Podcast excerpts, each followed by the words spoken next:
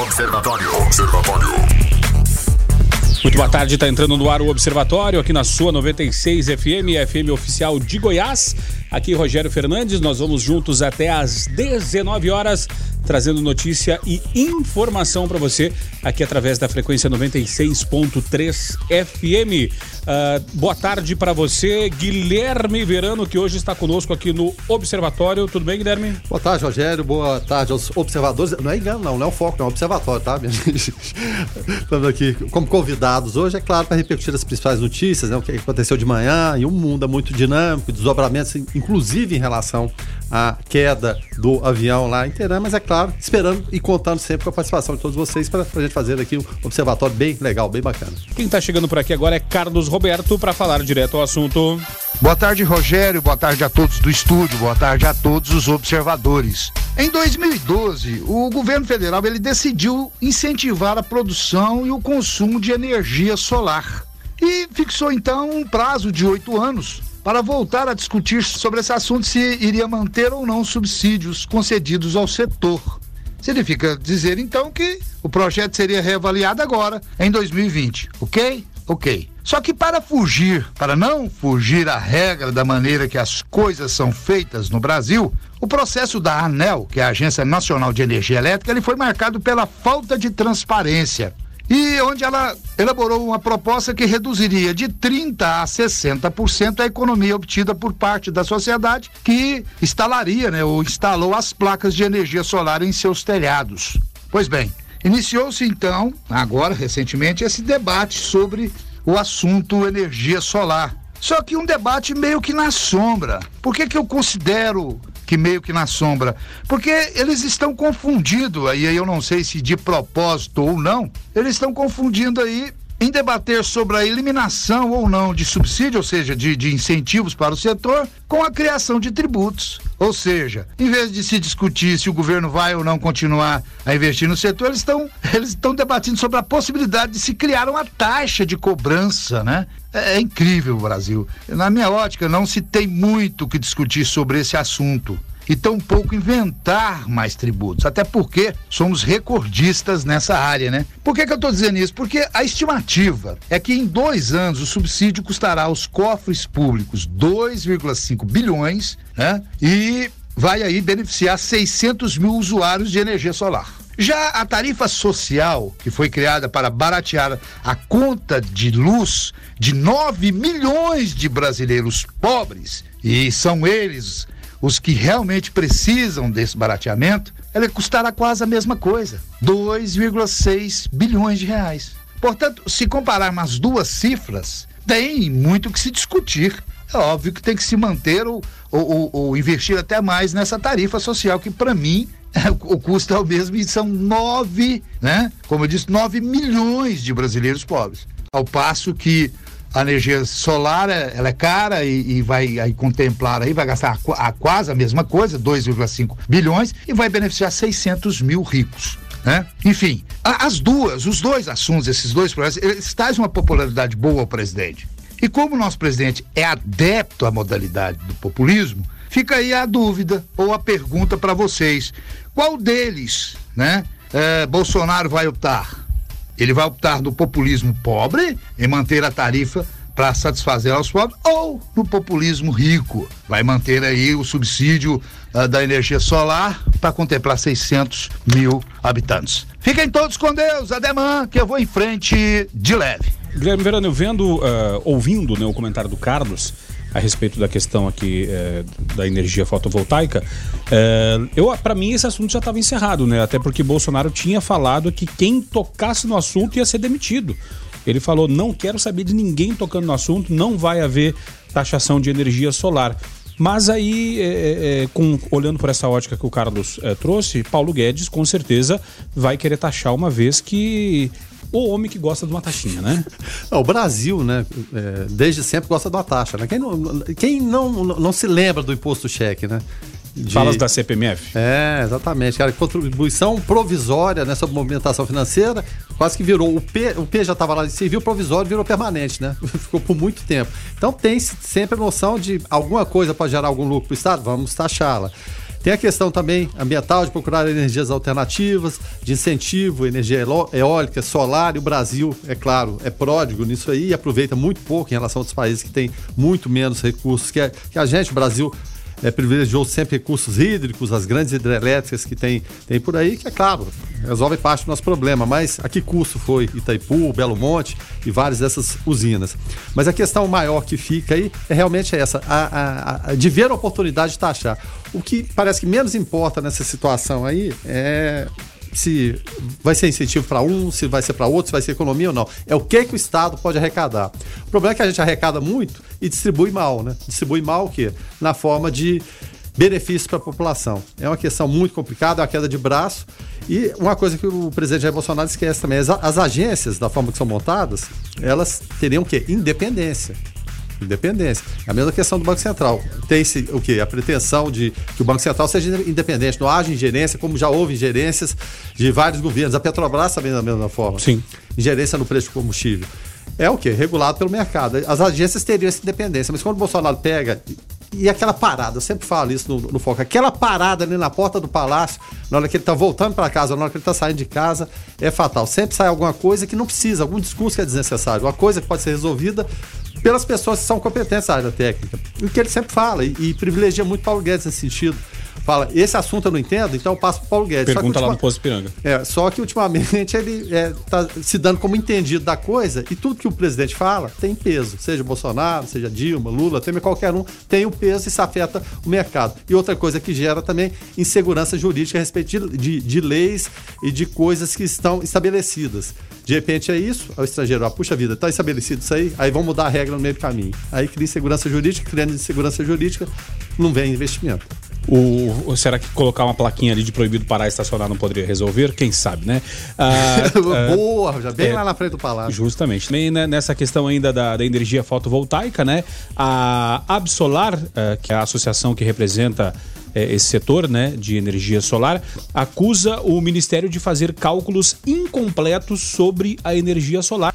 É, a Absolar, a associação que representa né, o setor de energia uh, solar fotovoltaica no país, rebateu hoje né, os cálculos divulgados pelo Ministério da Economia e pela Agência Nacional de Energia Elétrica, ANEEL, afirmando que são incompletos e que não levam em conta os benefícios da energia solar para a sociedade. Te pergunto eu, Guilherme Verano, uh, será que não está sofrendo uh, o setor de energia fotovoltaica o que sofreu o setor de carros elétricos há anos atrás, que sofreram meio com abafa. Apareceu até carro movido a água aí, que o pessoal matou aí, né? É, até hoje, lenda do carro água, é, né? Até hoje tem uma lenda aí que se, se foi ou não foi, a gente sabe que a indústria do petróleo é muito forte. Há quem diga que, que, que deram, deram um cala-boquinha lá no cara, né? E, e manda embora. Uh, será que não tem, tem um lobby aí por parte do Ministério e por parte da ANEL para não deixar com que isso aconteça? O problema é que no Brasil também, uma ciência que é exata, a matemática parece que nunca é exata. 2 e 2 pode ser 4, pode, pode ser que seja 4, pode ser que não, porque os dados apresentados por um nunca batem com os dados apresentados por outro. Sempre a divergência. Vou pegar um exemplo recente de queimadas na Amazônia. Demitiu até presidente do INPE por conta disso. Não, esses números estão errados, isso é um absurdo. Aí depois se comprovar que os números estavam certos. Sempre há divergência de cálculo no Brasil. Você pode reparar, sempre que a entidade apresenta os números, a outra contesta. Parece até é, relação entre acusado e acusador da, da Lava Jato. Tá lá o, a, a, o vídeo, né, a entrega do dinheiro. Quem não se lembra daquela corridinha com a malinha, né, do dinheiro do Gedel, tá as provas lá e fala: não, não, vocês estão entendendo errado. Não é nada disso, pelo contrário. Então são divergências de números que técnicos têm que resolver, porque você tem que chegar num, num acordo. Não é possível que sejam números tão díspares. O governo apresentar uma coisa e as entidades representativas do setor apresentarem outra. Quem está com a razão? A gente sempre fica no meio do caminho sem entender. Cada um apresenta seus números e apresenta a sua verdade. E o Brasil vai muito por essa linha e que é extremamente prejudicial, seja para a iniciativa privada, seja para o governo também. E Toffoli volta atrás e mantém redução no valor do seguro DPVAT. É, o presidente, né, o ministro Dias Toffoli, presidente do Supremo Tribunal Federal, reconsiderou hoje né, sua própria decisão e autorizou a resolução do Conselho Nacional de Seguros Privados, que prevê a redução dos valores do seguro DPVAT em 2020. Os valores reduzidos haviam sido divulgados no dia 27 de dezembro pelo Conselho, vinculado ao Ministério da Economia. No dia 31, o ministro plantonista do Supremo, durante o recesso, suspendeu a norma a pedido da seguradora líder, responsável por administrar o seguro obrigatório. No pedido de reconsideração, a União argumentou que a seguradora omitiu a informação de que há disponível no fundo administrado pelo consórcio atualmente o valor de 8,9 bilhões de reais, razão pela qual, mesmo que o excedente fosse extinto de imediato, ainda haveria recursos suficientes para cobrir as obrigações do seguro DPVAT. Ao reconsiderar a própria decisão, Toffoli justificou que, mesmo com a redução dos valores, a União apresentou provas de que o consórcio arcará com suas despesas e com os seguros. É, Guilherme Verano, a gente sabe que muitos, né, o INSS, por exemplo, né, a gente comentava aqui que está passando por uma, uma, transição e algumas coisas não estão funcionando.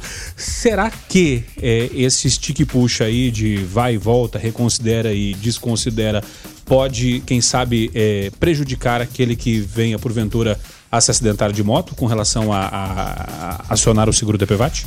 É, é aquela questão que a gente estava falando agora, agora há pouco. Insegurança jurídica é o que mais tem no Brasil, né? E o Toffoli, como é volúvel esse rapaz, né?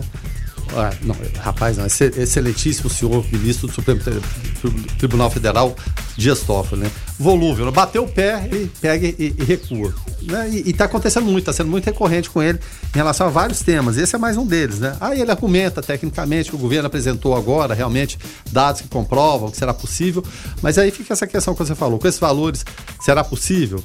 atender? Será possível cobrir é, essa questão dos acidentes? Mas por trás disso tudo, de todos esses detalhes técnicos que muitas vezes a gente desconhece, tem outro lado obscuro que a gente conhece menos ainda também, que é o que? A guerra interna no PSL. O Célio Bivar é um dos sócios dessa, dessa corretora, da, da, da líder. E virou o quê?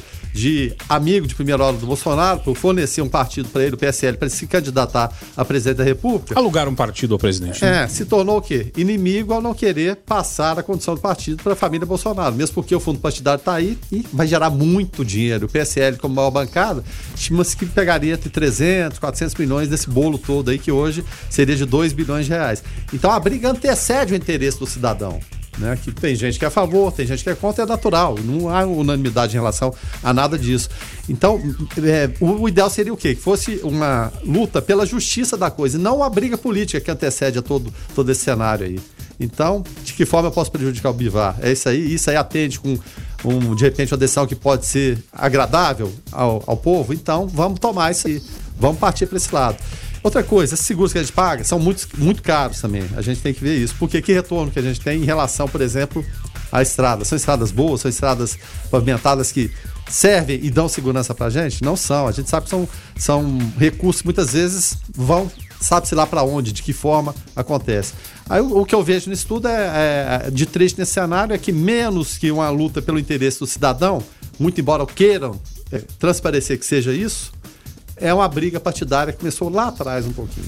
É, a questão, né, Verano, é, o, o, vai um pouquinho mais adiante. É, Jair Bolsonaro, quando é, anunciou que queria até, num primeiro momento, é, extinguir, né, o, o, seguro DPVAT, ele falou que era por conta da corrupção, né? Ah, tem muita corrupção, temos que extinguir. Não, de fato tem. É, mas você não vai combater a corrupção? Ju, justamente. Mas é, quem usa seguro DPVAT é pobre. Quem é rico não, não vai. É, não, nem aciona. É, nem, nem vai acionar. Agora, pergunto eu, no BNDES não tem corrupção?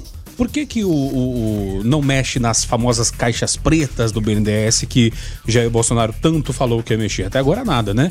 Então fica aí é, uma incongruência entre o que se faz e o que se fala, né? Uh, o fato é que você ouvinte pode participar através do 994 34 2096, uh, áudio de até um minuto, tá? Ou por texto, né? Toffoli voltou atrás e manteve redução no valor do DPVAT, mas o seguro deve ser mantido ou extinto. Por quê? 5 horas e 47 minutos, esse é o Observatório aqui na sua 96 FM e o premier canadense Justin Trudeau uh, disse hoje, né, que múltiplas fontes de inteligência apontam que o avião ucraniano que caiu em Teherã na quarta foi derrubado por um míssil iraniano.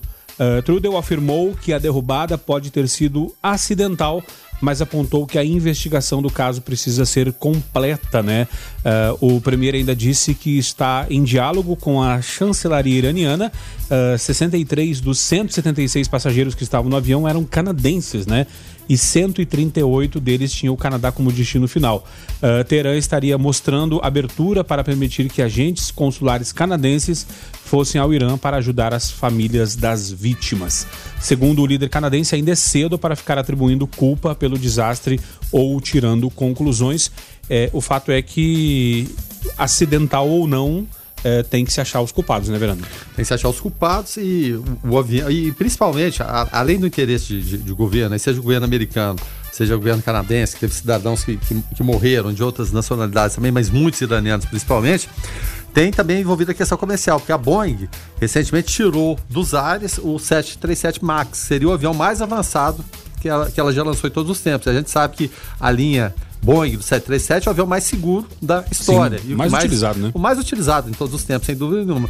Então, vai ficar ruim para a Boeing falar o quê? Foi uma falha técnica? Mais uma? Mais uma Sim. falha técnica? Muito embora não seja no, no, no, Max ou no Max, que seja. Seja no, no avião é, de formatação mais antiga. Então, existe essa questão comercial. Existe a questão do Irã, pelo fato da Boeing ser uma companhia norte-americana não querer fornecer os dados da caixa preta, mas isso é ABC, em algum momento eles vão ter que fornecer. Mas por enquanto está aquela guerra de contra-informação.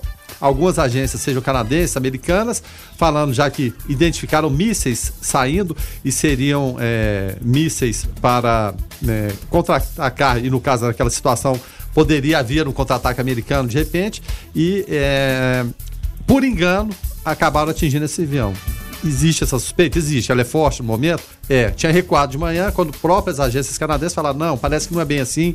A Ucrânia também, da mesma forma, falou que não teria sido. Agora parece que a coisa vai invertendo. Mas o Irã, pelo outro lado da guerra da informação, falando que é cientificamente impossível que o míssil tinha atingido. Será que é? Vai ficar essa guerra. Pode ser que se resolva de, de forma rápida, com, com, provas e contraprovas, ou pode ser uma questão que demande anos também para ser descoberta. Mas o fato é que tem que ser, é, de fato, esclarecida. A melhor forma é o quê? Através da caixa preta. Havia alguma comunicação. Da forma que o avião caiu, ele é, despedaça, foram vários pedaços. É claro, naturalmente, que o avião, quando cai e ele estava perto do aeroporto, ele estava com muito combustível Sim. ainda. Né? A explosão. Mas pode ser um míssil? Evidentemente pode. Eu acho que, pelos sistemas que tem hoje de identificação de de lançamento de mísseis, de, de, toda a tecnologia envolvida, eu acho que em pouco tempo se resolve isso aí. Muito embora eu acho que o Irã inicialmente vai ficar com esse discurso da negativa, mesmo porque vai comprovar uma enorme ineficiência. Como que permitem que um avião desse levante voo numa situação daquela? Sim. É, e eu até citava no dia que o avião israelense que sairia de Tel Aviv iria para Paris no meio do caminho ele resolveu re retornar por iniciativa do piloto. E o, e o, piloto é que decide, não é mais, é, ele é o comandante supremo ali. Decidiu, não, não vão passar por ali, vão pegar e vão retornar. E retornaram para Israel. Hoje um voo também que sairia de Frankfurt, na Alemanha, iria para Teherã, também falou, não vamos para aquele espaço aéreo, porque o que, que, pode acontecer? Teve aquele áudio, que era questão de mísseis, mas os foguetes estão sendo lançados o tempo todo. Os foguetes são de potencial menos ofensivo que, ofensivo que os mísseis, mas podem causar algum estrago em alguma situação.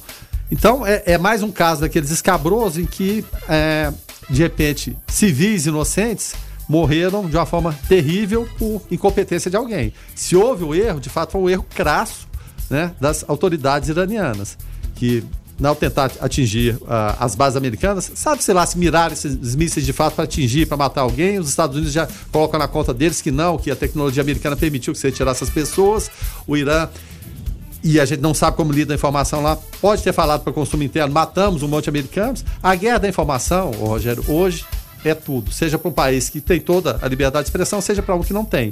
Então essa queda de braço vai continuar por mais alguns dias, mas eu acho que em pouco tempo deve se esclarecer se de fato foi uma falha mecânica, seria lamentável, e mais lamentável ainda, uma falha humana que permitiu né, que mísseis acertaram, atingissem ou confundissem um avião com outro míssil que estaria contra-atacando o próprio Irã. Assim, é lógico que todos têm o, o direito de ir e vir, né? É, mas é, é, o que me chamou a atenção: 63 passageiros canadenses no Irã. Muita gente, né? Enfim, eu vi até um casal que tinha uh, casado no Irã e estava voltando. Uh, voltando para a lua de mel tal, né? E acabou é, falecendo neste, nesse trágico acidente mas aguarda, aguardemos né, as, a, a, conclusão das investigações. Né? E com o período chuvoso, né, o aparecimento de buracos pelas ruas de Anápolis são inevitáveis. Né? O secretário municipal de Obras e Serviços Urbanos, eh, Francisco Lacerda, eh, falou com a nossa produção de jornalismo sobre o assunto. Uh, vamos ouvir o secretário. Esse trabalho preventivo de, de manutenção da pavimentação de tapa-buraco já estão sendo, está sendo realizado. A gente trabalha todo dia com três, de quatro a seis equipes e dependendo do, do, do período chuvoso, onde a gente tem que trabalhar onde não está chuva para não, não ter problema de desperdiçar massa, né? Também o, o, secretário de obras, né, é, também falou sobre é, as obras de canalização na Avenida Ferroviária, sentido Vila Formosa, disse que está quase 100% concluída. É, esta obra ali é do, do famoso uh, buracão da Vila Formosa, aquela erosão da Vila Formosa ali. Vamos à, à fala do secretário aqui para ouvir a respeito dessa situação. Essa, essa obra está sendo praticamente terminada, o pessoal está em fase, já terminou praticamente 100% da obra concluída, né? Tá só fazendo, estão fazendo só a limpeza para entregar a obra, né? A limpeza e o reparinho que tem que fazer para a entrega final da obra. Ali foi feita uma canalização em gabião e escada, né? Para conter a, o, o, o, solo, o solo mole que existe naquela região, que é um solo bastante, bastante, bastante né? pouco coesivo, né? Quer dizer que ele, ele escorrega fácil. Então é, a, gente, a gente fez esse, esse trabalho, fizemos agulhamento com os estacas lá também e, e vários drenos para diminuir o alívio da pressão, da pressão do solo. Praticamente o projeto foi, foi a concepção do projeto foi para essa erosão não ter mais problema, ela não, não, se, não se atacar mais naquele, local mais. E automaticamente agora o pessoal do CMTT vai fazer a sinalização, logo depois fazer a sinalização e terminar a limpeza da obra, a gente entrega ela. Será que agora vai, Guilherme Verano? Agora não, não cai mais? É o que a gente espera, que a população espera, né? porque alguns problemas antigos que né, passaram por várias administrações não foram resolvidos. A gente espera que de fato sejam, sejam resolvidos. Sem esse período de chuvas agora que, que complica, realmente é, é difícil, a gente tem essa percepção, mas só que a população que é o quê? É o que a gente estava falando de, de imposto, de PVA, aquela coisa toda. Você paga os seus impostos, você quer a contrapartida, seja né, na administração municipal, governo estadual, governo federal, seja em qualquer via que você circule. E a gente, é claro, compreende que muitas vezes é difícil, é complicado, mas a população, ela quer, ela exige soluções né, para buraco. Nada mais desagradável que você está no período de chuva e os buracos ficam camuflados ali, de repente você está numa via que você não conhece, você cai ali, você quebra uma roda, a gente já morreu, inclusive, por conta Sim. disso, a gente se lembra daquele acidente.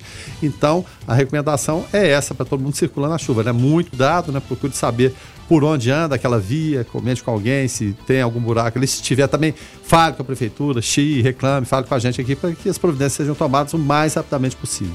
E ainda em Anápolis, um pedreiro foi preso ontem, né, suspeito de matar um motorista de ônibus porque a vítima pisou em uma escada com cimento fresco. Ao ser detido, o homem estava com a roupa suja de sangue e com uma faca. Segundo a polícia, o pedreiro não teve o nome divulgado e estava fazendo uma reforma em um sobrado onde Agnaldo de Assis Fernandes, Cardoso, de 49 anos, alugava o segundo andar. O pedreiro, conforme a investigação, tinha uh, pedido para que o motorista de ônibus não pisasse na escada e mesmo assim ele passou pelo local. Os dois teriam começado a brigar ainda na entrada da casa, mas depois se afastaram. O pedreiro foi para um bar quase em frente ao imóvel. Momentos depois, o motorista de ônibus também foi para o mesmo bar e, ao se encontrar e voltar a discutir, e lá houve o esfaqueamento. Banalidade, né, Guilherme Verano? Banalidade. O, o, lamentável é isso, né? Toda e, e qualquer morte é lamentável. E quando é por um motivo banal ainda, por coisa de gentileza daqui, ou ceder dali, ou, conversar, né? Falta, é, parece que diálogo para as pessoas hoje em dia. Todo mundo está muito irritado com tudo. Também é compreensível, todo mundo tem esses problemas.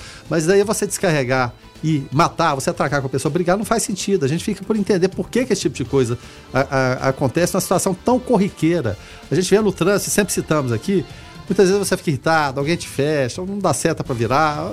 Deixa passar, deixa passar. Seja gentil. Você sendo gentil, você vai, vai ganhar, é, no caso, ganhar dias de vida a mais é, se irritando, se estressando menos e principalmente não entrando em atrito com as pessoas.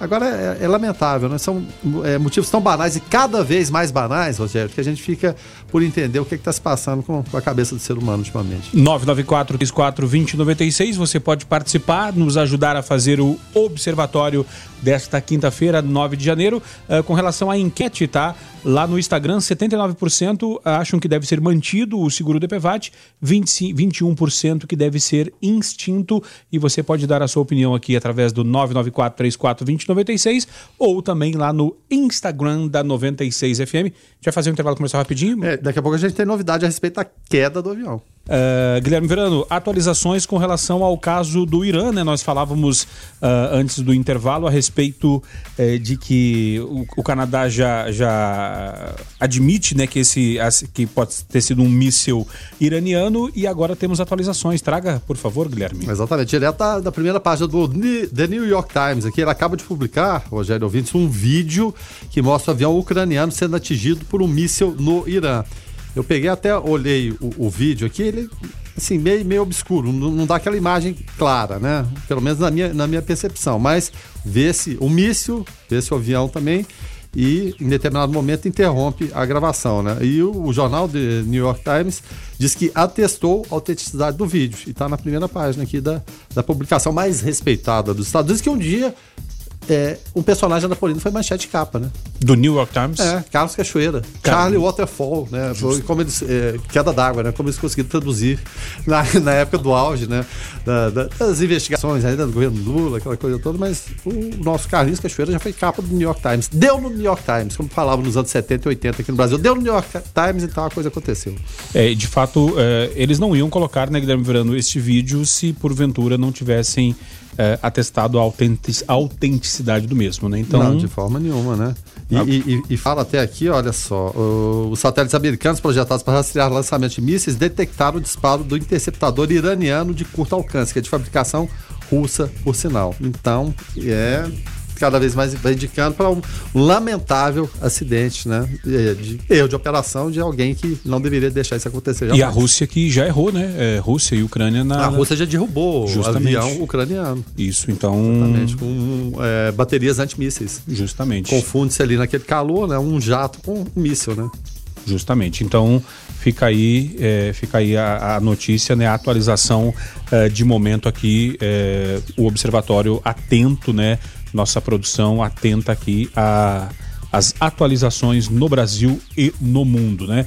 É, com relação à enquete, né, sobre a questão do DPVAT, é, o ministro Dias Toffoli né, voltou atrás e manteve a redução do valor do DPVAT, mas o seguro deve ser mantido ou extinto? Por quê? Tá?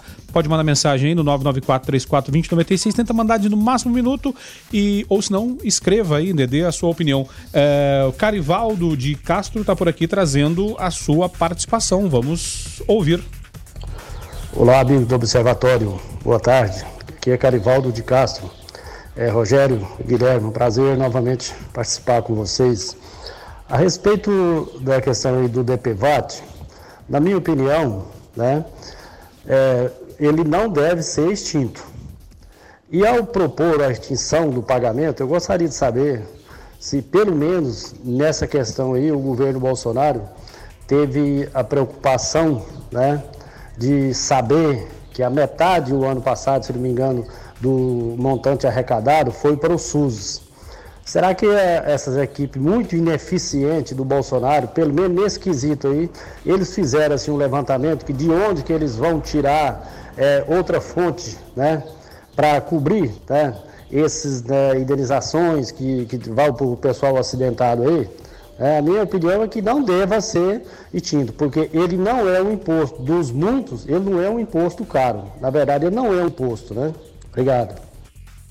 Obrigado, Carivaldo, pela tua participação aqui através do 994-34-2096. Divide opiniões e para isso tem o observatório aqui, né? Para trazer opiniões antagônicas para que você, ouvinte, possa uh, fazer uh, o seu juízo de valor. Correto, Guilherme Verano? É, e um detalhe em relação ao que o Carivaldo falou aí, é, um, uma das medidas, e deveria ser a mais urgente dessas, é o quê? Conter fraudes. A gente sabe que fraudes existem no Brasil desde sempre seja no INSS, Bolsa Família, o seguro, DPVAT, as fraudes existem. Se estancasse essa sangria da, da, das fraudes ou diminuísse uma porcentagem aí, acima de 50%, eu, eu, eu te garanto que vários recursos apareceriam.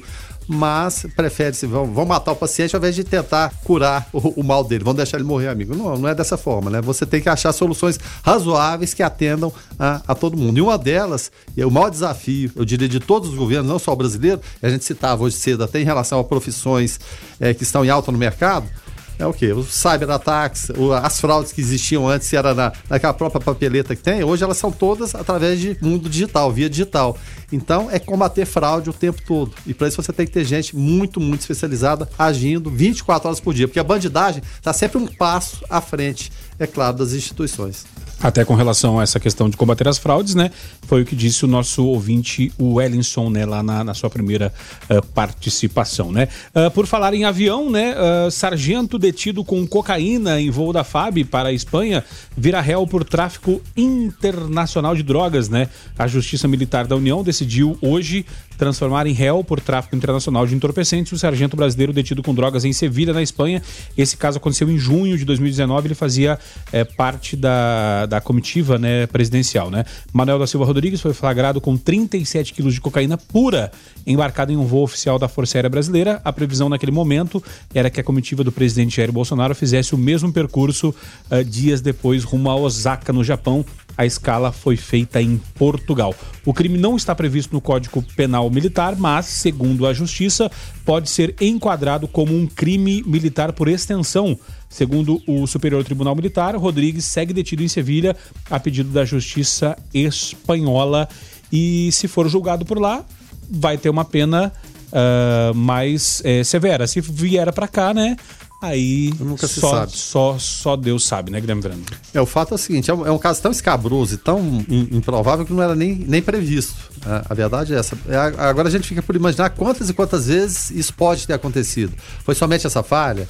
E pela quantidade que ele estava levando, quer Não, dizer, e- a coisa estava mais ou menos frouxa, né? E pra quem lembra, ele nem uh, se, uh, se deu trabalho né? de tampar nada, né? Tava dentro do, do terno dele, Vamos lá, tava no cabide e na mala. Vamos lá, tranquilo, não tem problema nenhum, não. Mas é, é o que eu tô falando, será que aconteceu quantas vezes? De que forma isso aconteceu? E outra coisa também, né? É, além desse processo na Justiça Militar Brasileira, é, ele também é acusado pela promotoria da Espanha, como você falou, com base no mesmo episódio. E olha só a- o, o rigor que é, né? O órgão pediu que o militar brasileiro cumpra oito anos de prisão e pague multa de 4 milhões de euros, 18 milhões de reais. Né? A cocaína estava em 37 pa- eh, pacotes, como você falou, com um pouco mais de um quilo, e quase todos enrolados em fita cor bege. Bem, bem sigilo. Bem... Ele estava tranquilão nesse processo, viu, Rogério? E cesta básica tem alta em 16 capitais em 2019, com destaque para a carne bovina. É, o conjunto de itens né, da cesta básica subiu em 16 cidades das 17 em 16 das 17 capitais pesquisadas pelo Departamento Intersindical de Es- Estatísticas e Estudos Socioeconômicos, o DIEESE, no ano passado. Os dados foram divulgados eh, hoje, quinta-feira. As altas mais expressivas foram observadas em Vitória, 23,64%, Goiânia, 16,94%, Recife, 15,63% e na outra ponta, Salvador, apenas 4,85% e Aracaju, eh, que caiu, olha, menos 1,89%, eh, registraram os melhores resultados no ano passado. Que disparidade em verano. Vitória com 23,64% e Aracaju caindo.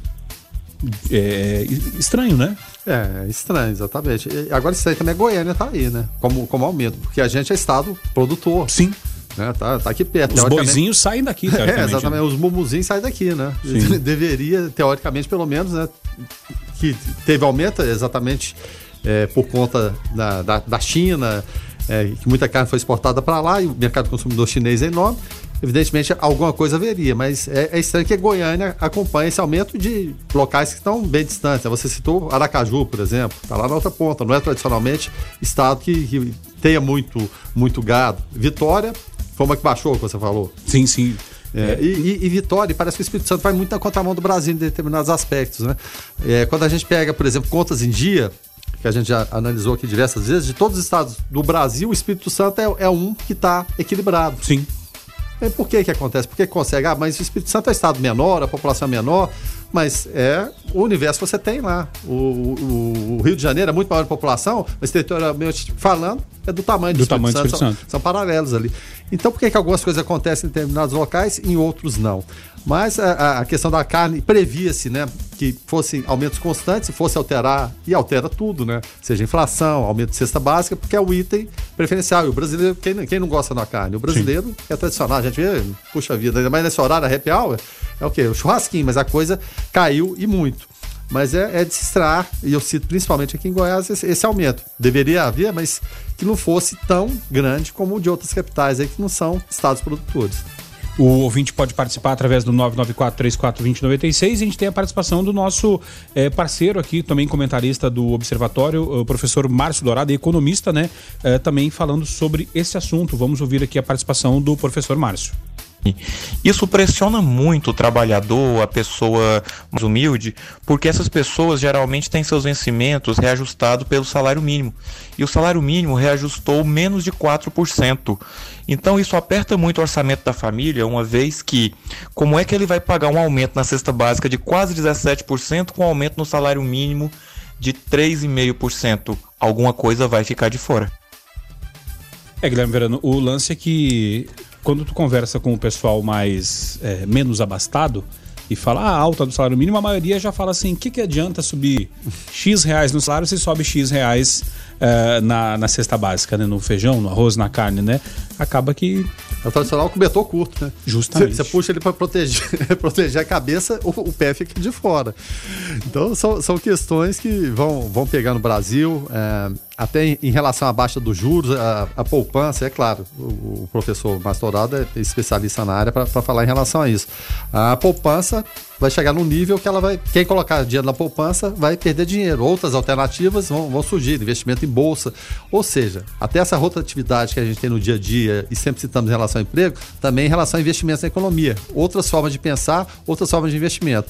Só que o, o, o duro é o seguinte: com a economia do jeito que está, e a gente sente que ela está melhorando um pouquinho, sem dúvida nenhuma, é duro sobrar algum para investir. E o mais tradicional sempre foi a caderneta de poupança para tentar proteger, pelo menos, essa, essa desigualdade, preservar o, o, dinheiro, pelo menos um pouco dinheiro que tem no bolso, mas em algum lugar, em algum rendimento que seria estável e seguro, mas que agora deixa de ser atrativo também. 994-34-2096, você pode participar, nos ajudar a fazer o observatório sobre a questão ainda do DPVAT, o nosso ouvinte, o Michael Nobre, é, por aqui trazendo a sua participação. É, vamos ouvir. Boa noite a todos os amigos da rádio aí. Quem fala é o Maicon de Goiás.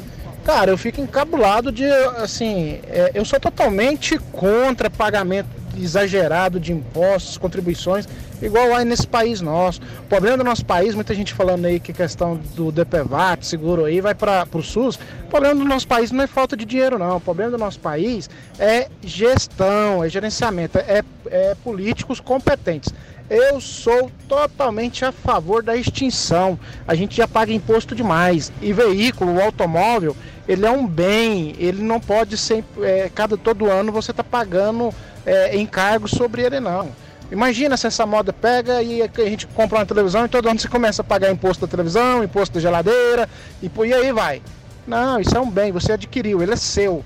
Não tem o porquê de estar tá pagando mais não. Você já paga, nós já pagamos e muito impostos e na, na hora da aquisição do bem que já vem lá.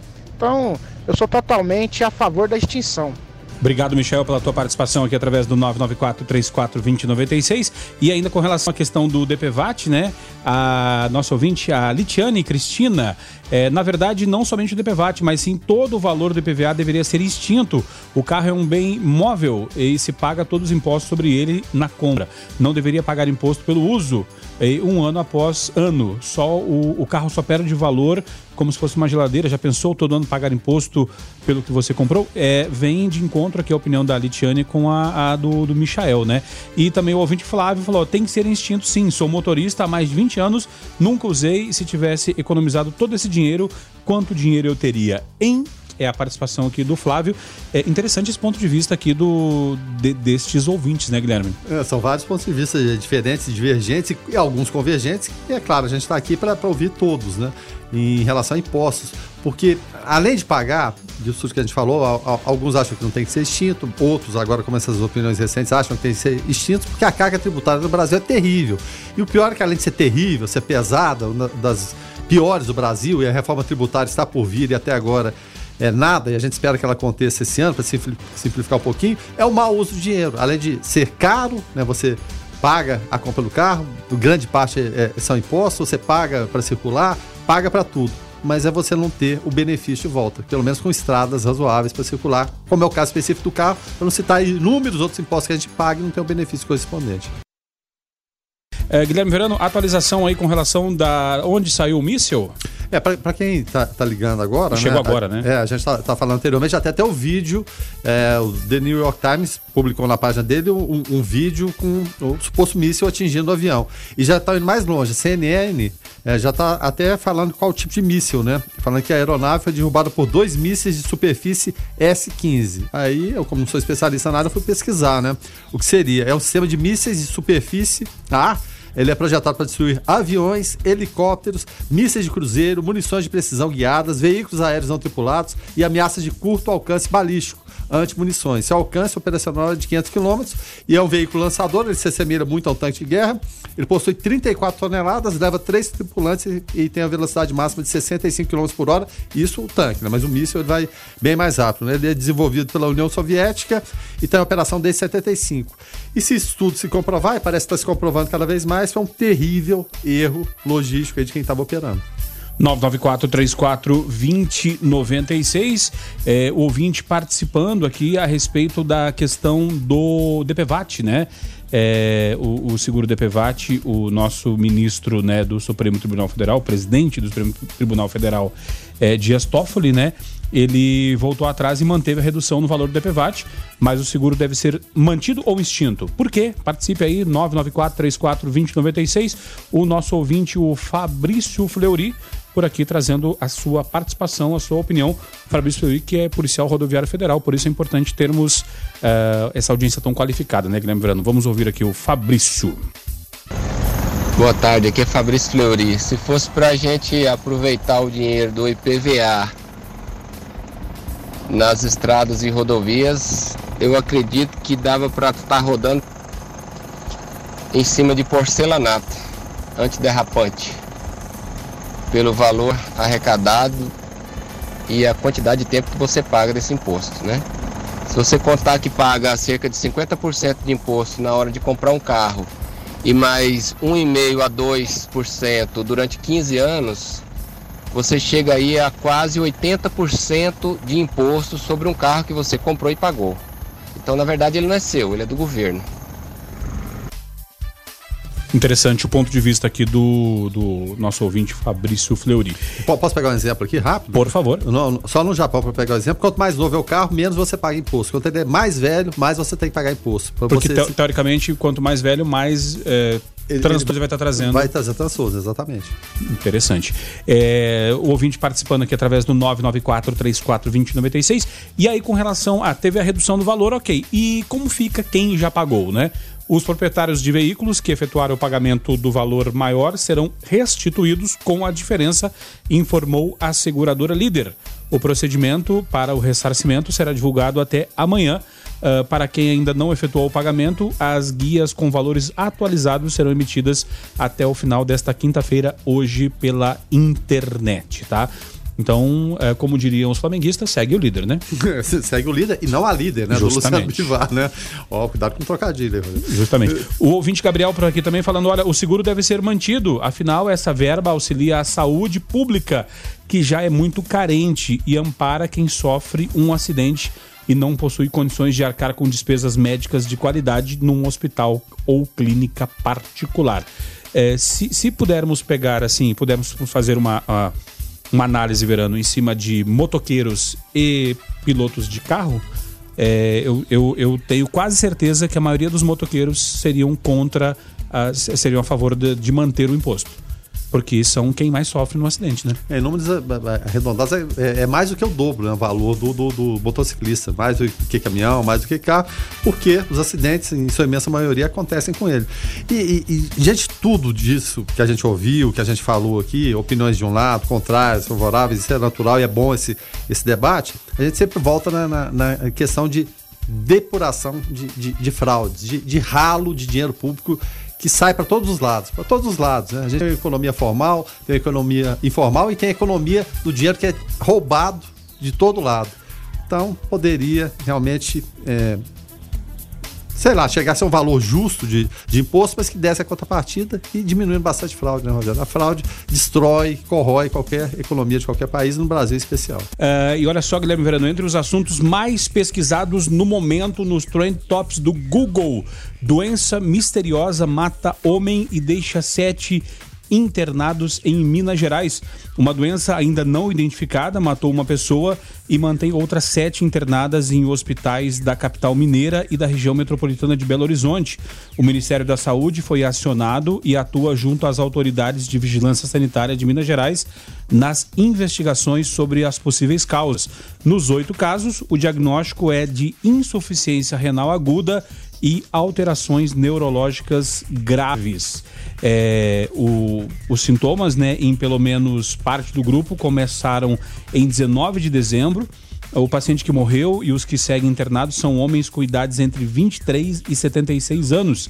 Inicialmente, os sintomas são vômito e dor abdominal, associados à insuficiência renal aguda, além de paralisia facial e borramento visual é, um tanto quanto estranho, né, Guilherme Verano? E assustador para. Tanto é que está entre os assuntos mais pesquisados no momento nos trend tops do Google, né? É, exatamente. E, e, daqui a pouquinho deve acontecer, se é que já não está acontecendo, é uma coletiva de imprensa da Polícia Civil lá em Belo Horizonte, porque hoje, no período da tarde, eles tiveram uma cervejaria que fica no mesmo bairro de, de Buritis, uma cervejaria chamada Baker é, para verificar se a origem pode ser lá, né? Que seria o quê? É, e ela é uma, é uma cervejaria da, daquela de cerveja artesanal. Sim, sim. Né? Virou se, moda, né? É, exatamente. Se houve é, algum é, problema de contaminação, né? É a cervejaria Belo Horizontina, que é um dos rótulos fabricados pela Baker. Ela foi alvo de suspeita de moradores dos Buritis. É claro, ninguém está fazendo aqui um pré-julgamento, né? Mas quando os boatos da doença começaram, né? A Baker, é claro, negou veementemente que o produto ou as garrafas que o armazenam estavam contaminadas. E, é claro, é, esse pessoal foi lá, evidentemente o pessoal da polícia, deve ter ido com, com o pessoal da Secretaria da Saúde do Estado. E a gente deve ter maiores esclarecimentos daqui a pouquinho, se pode ser um indicativo. Se não, né, devem pedir as devidas desculpas para o pessoal da cervejaria, mas você não pode descartar nenhuma linha de investigação até o momento, porque é um mistério realmente que está acontecendo. É, e agora é um momento muito, muito crítico esse, né, Guilherme Verano? Porque agora pra, é um momento propício para quem gosta de espalhar fake news, né? É. é. pega aquela imagem ou aquele áudio e sempre é assim, ah, é, aqui é doutor fulano de tal, eu falo do hospital não sei o que de Campinas. Não, e faz uma coisa tão elaborada Isso. que se você não tiver então, olhar atento, você pensa que é então, verdade. Então, assim, então é o momento de, de é, ficar atento e e, confiar nos canais oficiais de comunicação e não ir atrás de informação em grupos de WhatsApp, que isso pode causar até um, um alarme e, e acabar é, crucificando pessoas ou empresas que às vezes não tem nada a ver com isso. Né, é, essa, essa, informação, inclusive, é do Jornal Estado de Minas, né? Que, é claro, é, é uma referência também. E sempre lembramos esse caso de fake news na época que você não tinha nesse mundo totalmente digital, da escola base lá de São Paulo, que destruíram com a credibilidade de pessoas e totalmente inocentes, no caso de abuso, por conta de má gestão da situação toda, de pré-julgamento de quem conduziu a investigação e não houve indenização que, que pudesse né, reaver a vida daquelas pessoas no, no sentido de que foram destruídas de uma forma injusta. Uh, o ouvinte pode participar através do 994 34 uh, 2096, né? É, trazer a sua uh, participação aqui. E agora são 6 horas e 51 minutos. E implementação de placas do Mercosul em veículos brasileiros tem início ainda esse mês, né? A implantação do novo modelo de placas veiculares já tem data estipulada. Segundo o Departamento Estadual de Trânsito, Detran, a partir do dia 31 de janeiro, os brasileiros devem adotar o padrão Mercosul. Segundo o diretor técnico do Detran, Isaac Silva de Souza, as novas placas terão, uh, trarão uh, mais segurança para motoristas e órgãos de trânsito. O modelo Mercosul será exigido nos casos de primeiro emplacamento de veículo, substituição de qualquer uma das placas em decorrência de mudança de categoria do veículo ou furto, extravio, roubo ou dano da placa, mudança de estado ou município, ou quando houver necessidade de instalação da segunda uh, placa traseira os veículos com placa cinza podem circular normalmente, sem necessidade de substituição. Contudo, o proprietário que preferir optar uh, voluntariamente pelo novo modelo, procurando os estampadores credenciados do Detran e Denatran. E aí vai é agora, né, Guilherme Verano, que o pessoal das placas uh, bate a meta e faz o seu Natal, né? é, é, o que se espera. Agora para valer mesmo, porque sempre se vem com a ideia, não, não, não vai se adequar, não vai ser possível, isso vai acontecer, não vai acontecer. O fato é que a indústria que existe E tá certo, é, é um país irmão, tá, é, hermano, né? Tá do lado aqui, o Paraguai, mas você pegava carro do Brasil e levava para lá e emplacava normalmente, sem problema nenhum. Carro roubado. Sim, sabe? sim. Esse carro, emplaca, tá chancelado e pronto, tá o documento aqui. E quantos e quantos casos a gente não viu de, de, de carros que as pessoas foram achar 10, 15, 20 anos depois, estavam circulando tranquilamente no Paraguai. Vai haver essa contrapartida? Quando você pensa em Mercosul, você pensa, né? De, de todos os países adotarem a mesma Unificar o legislação sistema, né? e fiscalização. Mas aí, você vai colocar essa placa Mercosul aqui e, e vai facilitar ainda mais esse chancelamento de carro que é roubado daqui e vai para lá. a gente espera que pelo menos seja nesse sentido, né? Porque senão vai ser só mais uma plaquinha bonita, né? Bacana, a Sim, placa, sim, né? diferente. Toda, toda legal, né? Para quem quiser mudar, mas aí vai ter efetividade nesse, nesse roubo de, de veículos que, que a gente vê ao- aos milhares todos os anos no Brasil. Estou pagando para ver. Ainda com relação a essa questão da placa, né, o Detran Goiás estabeleceu que o valor máximo para as novas placas no estado eh, de Goiás sejam de será de 120 reais. De acordo com o diretor, né, o Isaac Silva, esse valor está dentro da média nacional e tomara, né, Guilherme Verano, que agora eh, diminua as fraudes, né, porque a- essa placa é cheia de códigos e chips e, e- e se- e parece uma, uma nota de real, assim, né, cheio de eh, artifícios de segurança, né? Não, cheio de artifício. Eu, eu sou da época daquela placa amarela, ainda de duas letras e quatro números, né? Amarelinha. Aí você tinha um, um- um selinho que ficava do, do lado dela e tinha só, só aquele grampinho ali, né? Que era facilmente é, fraudado, na verdade. Mas a gente sempre fala, parece que a tecnologia da bandidagem está sempre um passo à frente da tecnologia convencional. Você pode ter certeza que é, nesse exato momento que a gente está falando aqui, em algum galpão, em algum lugar desconhecido do Brasil, produzido. já, alguém já está um passo adiante produzindo isso aí, essa, essa nova tecnologia e a gente vai ficar correndo atrás de- dela mais uma vez. Mas é claro, a gente fala, fala ne- nesse tom, porque infelizmente é o que acontece, mas a gente espera que, é claro, medidas protetivas, a tecnologia está aí para isso, interação de, de troca de dados, né? principalmente no Mercosul, entre os diversos países que o, compõem, possam diminuir um pouco de roubo de carro. Vai acabar? Evidentemente que não, né? Nunca vai acabar, mas esperamos que diminua, pelo menos. Para a gente poder encerrar o observatório de hoje, a última participação aqui do, do, do Fabrício Fleury novamente, é, comentando sobre o que disse o Guilherme Verano a respeito do DPVAT. Vamos ouvir mais uma vez o Fabrício. Oi, é Fabrício Fleury de novo. Só uma observaçãozinha em relação ao que o nosso amigo falou aí sobre o Japão. A gente não pode comparar nossas estradas e rodovias e ruas com as ruas, estradas e rodovias do Japão. Seria uma covardia muito grande é, fazer esse comparativo, né? O que o japonês paga de imposto e o que ele tem de contrapartida. Não dá para comparar com o Brasil. Então, obrigado, Fabrício, por, mais essa participação. Dito isso, então, nós vamos encerrando o observatório de hoje. Deixa eu agradecer demais aqui a sua participação aqui que nos ajudou através do 994-34-2096, também lá no Instagram, né, respondendo lá a enquete lá né, sobre o seguro DPVAT. Ah, encerramos aqui com 78% que deve ser mantido e 22% instinto que o, o DPVAT, né? Então, dito isso, nós vamos encerrando o observatório de hoje. Agradecer aos ouvintes, agradecer você, Guilherme Verano. Obrigado por ter nos ajudado hoje, excepcionalmente, no observatório. Tá certo, eu que agradeço, é claro, a participação de todos, essa interatividade. Amanhã a gente tá de volta, né? Seis da manhã a gente tá aí no, no, no foco novamente para repercutir vários desses assuntos aí que.